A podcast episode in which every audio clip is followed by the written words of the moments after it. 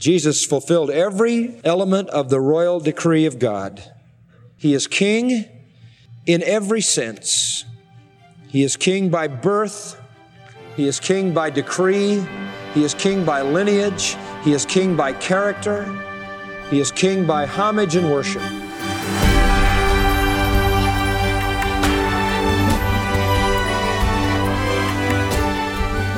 Welcome to Grace to You with John MacArthur. I'm your host, Phil Johnson. You probably know the basic details of your family tree. Perhaps you can trace your descendants back several generations, even hundreds of years. Family trees can be fascinating, but for the most part, they have little impact on your social status. That was not so when Jesus was born. His genealogy determined where he lived, where he paid taxes, and the synagogue he belonged to. What's more, Jesus' ancestry shows that when he was born in Bethlehem, it was a royal birth. John MacArthur looks at that fascinating story today on Grace to You as he gets you thinking about the truths of Christmas before the busyness of the holiday season kicks in. So, with a fresh perspective on the marvelous birth of the King, here's John MacArthur. I want you to open your Bible to the first two chapters of the Gospel of Matthew, the first two chapters in the New Testament. They introduce us to the birth of the King. It never ceases to be a story of wonder, a story of blessedness, a story of supernatural intervention. No matter how many times we go over the birth of Christ, it still captures our fascination, fills our hearts with joy.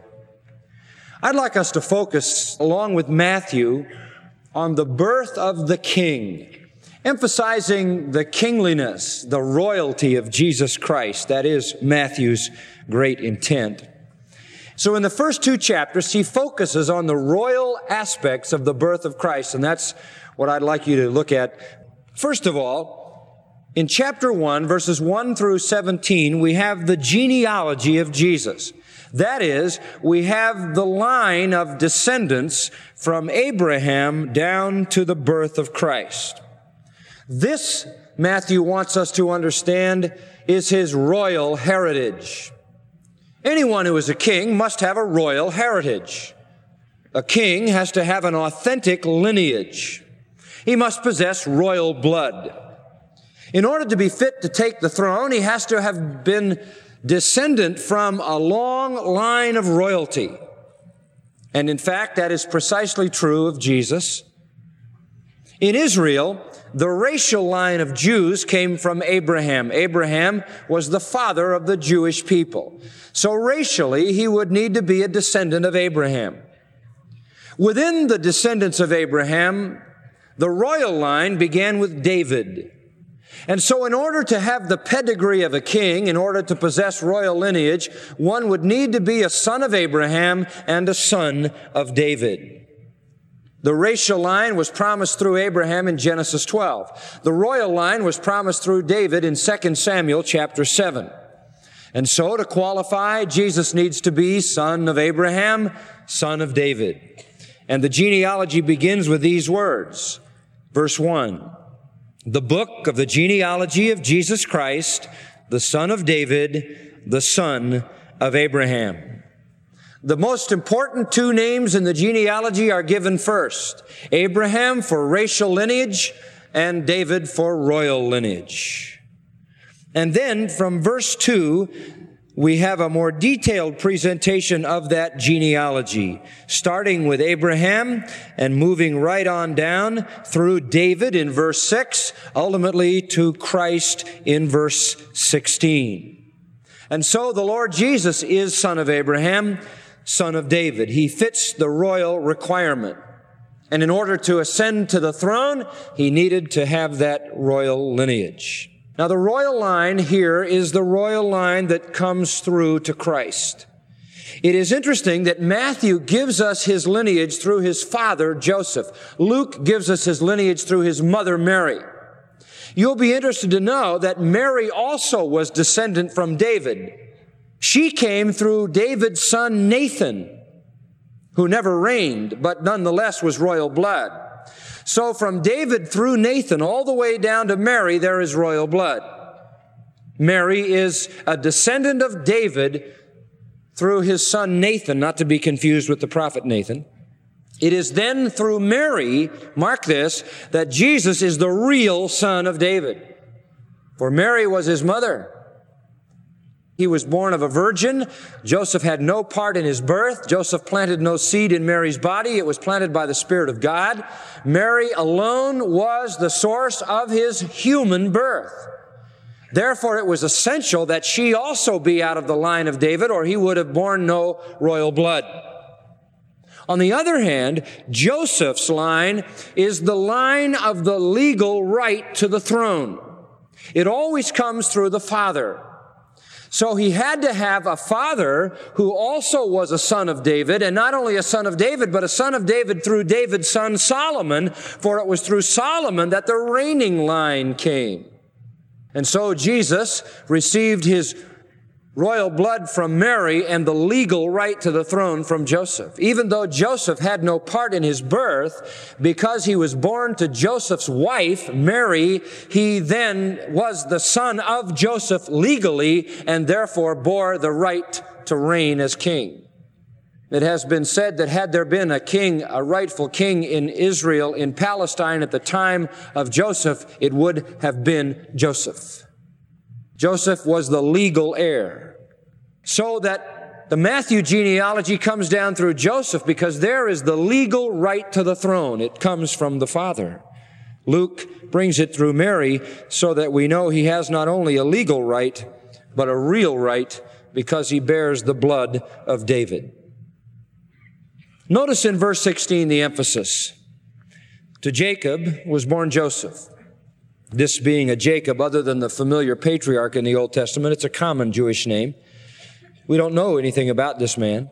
But to Jacob was born Joseph, the husband of Mary, by whom, that's in the feminine form in the Greek, referring only to Mary, by whom was born Jesus, who is called Christ. Joseph is never in the Scripture called anything other than the husband of Mary. Never is Joseph called the father of Jesus. Of whom is feminine, it refers only to Mary and emphasizes the virgin birth. Now, I want you to see something that's absolutely essential to understand. You will notice in verse 10 and 11, we have the flow of names. As you come to verse 11, it says, and to Josiah were born Jeconiah and his brothers at the time of the deportation to Babylon, and it goes on from there. Now, here in the middle of this lineage, this kingly line, this royal right to the throne, is a king born by the name of Jeconiah. Jeconiah was an evil man, also called Coniah. He was an evil man.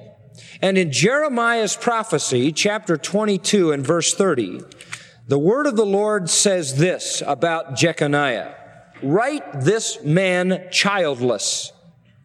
In what sense? A man who will not prosper in his days, for no man of his descendants will prosper sitting on the throne of David or ruling again in Judah. Now, God said no son of Jeconiah will ever reign in Palestine, in Israel. No son will ever bear the throne of David. And yet, Jeconiah is in the Messianic line.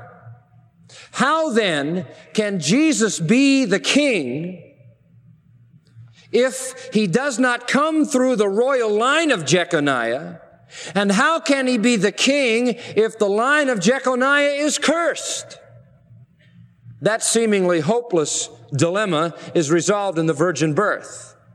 Through that line, Jesus received the legal right to the throne, but he was no blood child of Jeconiah, for that line was cursed, and there could never be a child of Jeconiah on the throne of David. Therefore, Christ was born of a virgin. There was no taint of the blood of Jeconiah in him because he had no blood from Joseph in him either. So in a marvelous working of God, the curse of Jeconiah is bypassed by bypassing Joseph and having Jesus born of a virgin. And yet it was essential that he be in the legal line of Jeconiah, for that was the line of David that had the right to the throne. Every detail carried out with precision. So Matthew wants us to understand that Jesus has a genealogy that brings out the reality of his royalty. He is the authentic king, born to the kingly line, bypassing the curse of Jeconiah through the virgin birth. So he has impeccable credentials.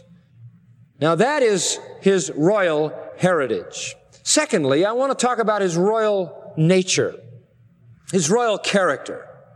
A king is a king not only because of his royal lineage, but because of his nature, his character. And you see, as you look even at the genealogy, that Jesus will be a king of grace. There's no question about it. He will be a king to whom sinners can go for pardon, forgiveness, and favor. He will be a king to whom those who have violated his very law and despised his very name can go to seek forgiveness. How do we know that?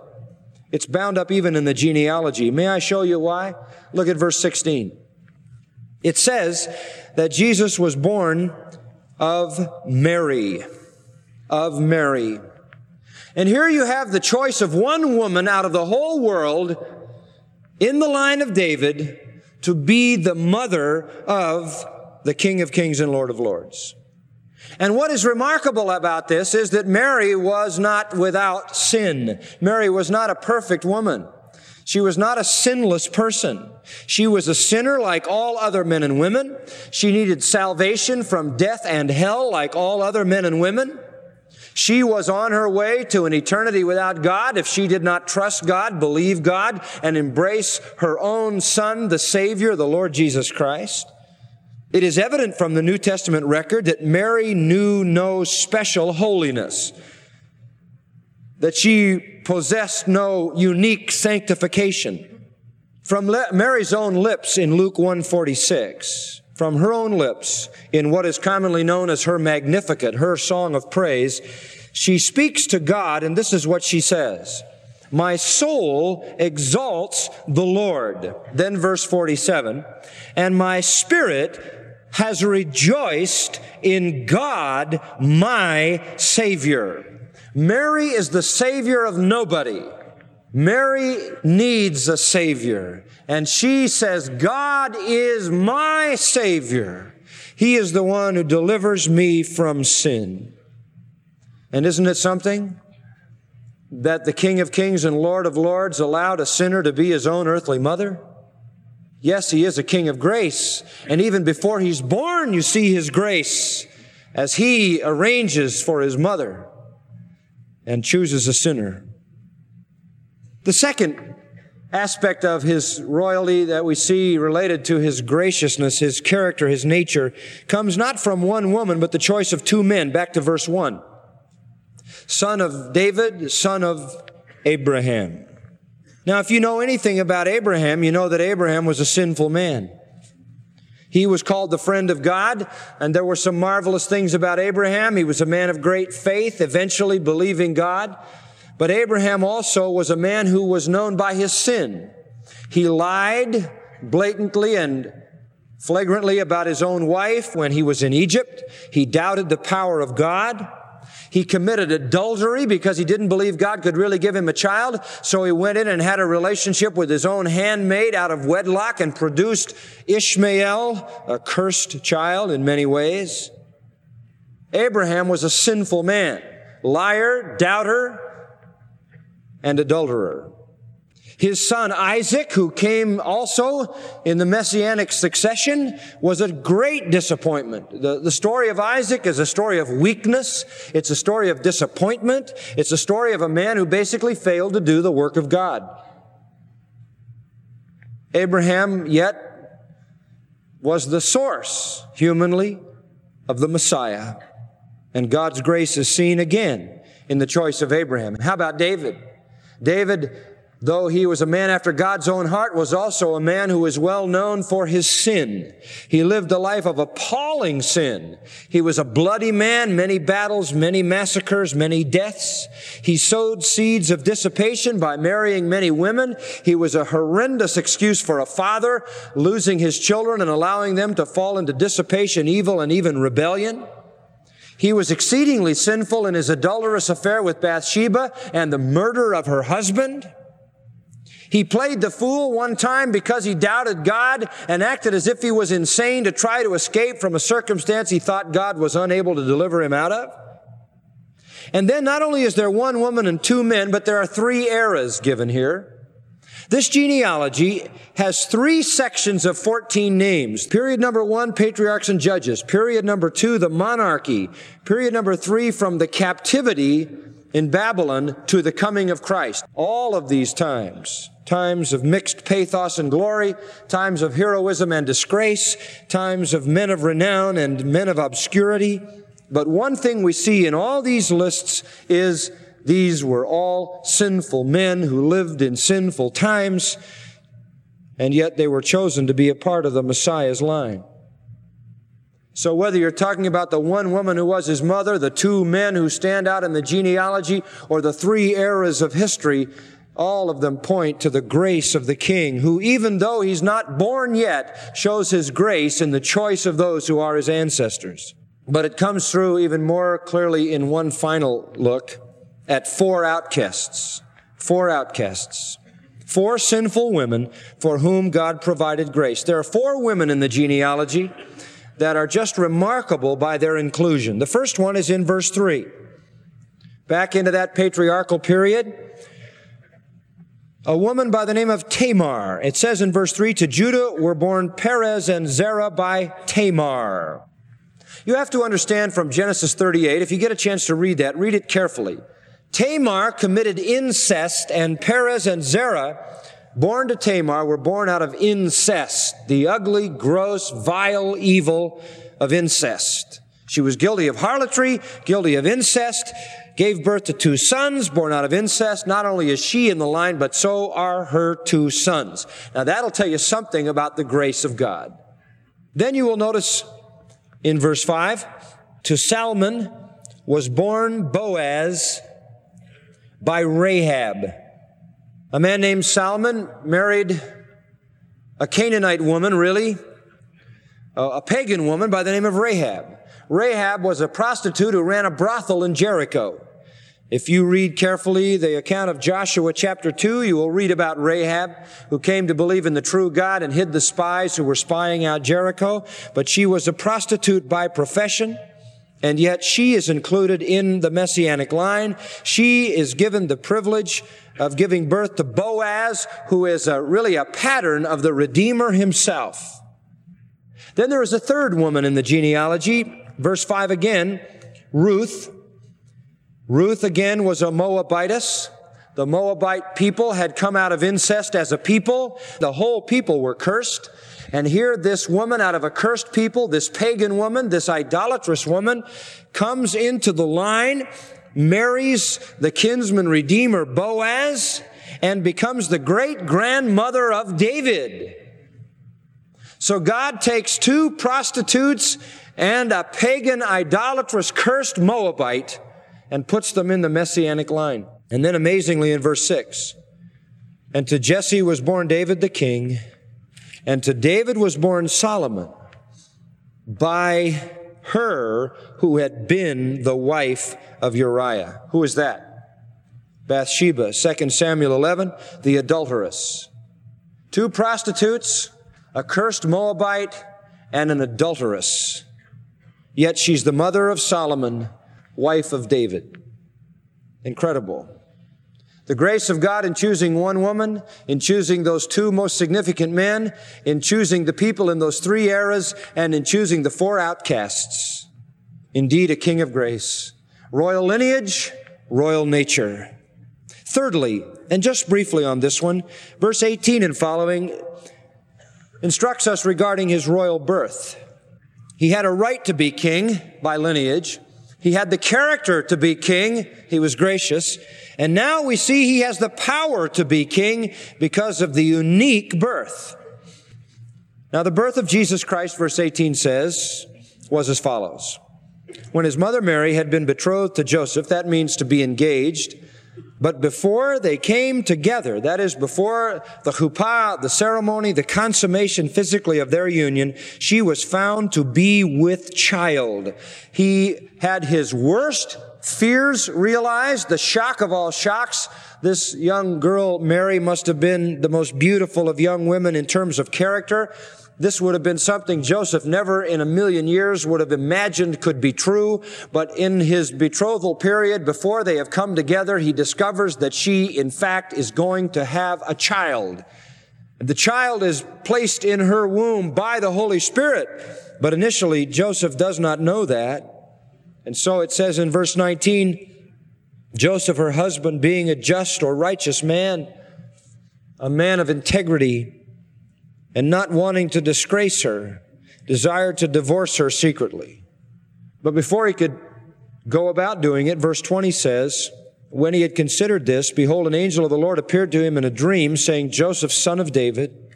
There's the emphasis of Matthew again, to show you that if there had been a king in Palestine at that time, it would have been Joseph. Son of David, do not be afraid to take Mary as your wife, for that which has been conceived in her is of the Holy Spirit. And she will bear a son, and you shall call his name Jesus, for it is he who will save his people from their sins. Joseph arose from his sleep, did as the angel of the Lord commanded him, took her as his wife, note this, and kept her a virgin until she gave birth to a son, and he called his name Jesus. He had no relationship to her at all until that child was born, so that child was never thought or assumed to be the child of Joseph. She was a virgin until the child was born. By the way, that also says after the child was born, she was no longer a virgin. That's the intent of the original language. And for people to advocate the perpetual, permanent virginity of Mary is to deny what that text very clearly says. So Matthew says he is a king by royal heritage, he is a king by royal nature, he is a king by royal birth. Fourthly, he is a king by royal worship. And Matthew goes into that in chapter 2. We don't have time to fully develop this, but I'd like to give you a little bit of background briefly. Verse 1. Now after Jesus was born in Bethlehem of Judea in the days of Herod the king, and by the way, we don't know how long after, some time after though, perhaps by this time the young couple and the child were living in a house rather than in the stable. They had found a place to accommodate them. Some time has passed. And behold, Magi from the east arrived in Jerusalem. Now, notice verse 2. Where is he who has been born king of the Jews? It's as if they're saying, we're on a search for a king and we want to check this one out. We believe this to be the king we're looking for. We saw his star in the east and have come to worship him. No king they ever saw in the past had his own star. This was some king. What I want you to notice particularly is that when the Magi arrived, verse 11, they came into the house. Again, we remind ourselves that time has elapsed and they're now in a house, not a stable. Saw the child with Mary, his mother. They fell down and worshiped him. Now there is the indication that these non-Jewish kingmakers from the east acknowledge that this is the promised Messiah. And the people of Israel missed what these Gentiles saw. They worshiped him. And lastly, Matthew wants us to know that he is king by royal decree. Not just these things, but he was decreed to be the king by God himself. God, who is his royal father, has so decreed. God said when the king comes, he will be born of a virgin. When he comes, he will be born in Bethlehem. When he comes, he will come out of Egypt. When he comes, there will be a massacre that causes weeping of women for their killed children. And when he comes, he will take up his residence in a place called Nazareth in order to be called a Nazarene. Jesus fulfilled every element of the royal decree of God. He is king in every sense. He is king by birth. He is king by decree. He is king by lineage. He is king by character. He is king by homage and worship. Jenny Hussey, many years ago, in the hymn so familiar to us, wrote these words, which give us the proper response. King of my life, I crown thee now. Thine shall the glory be.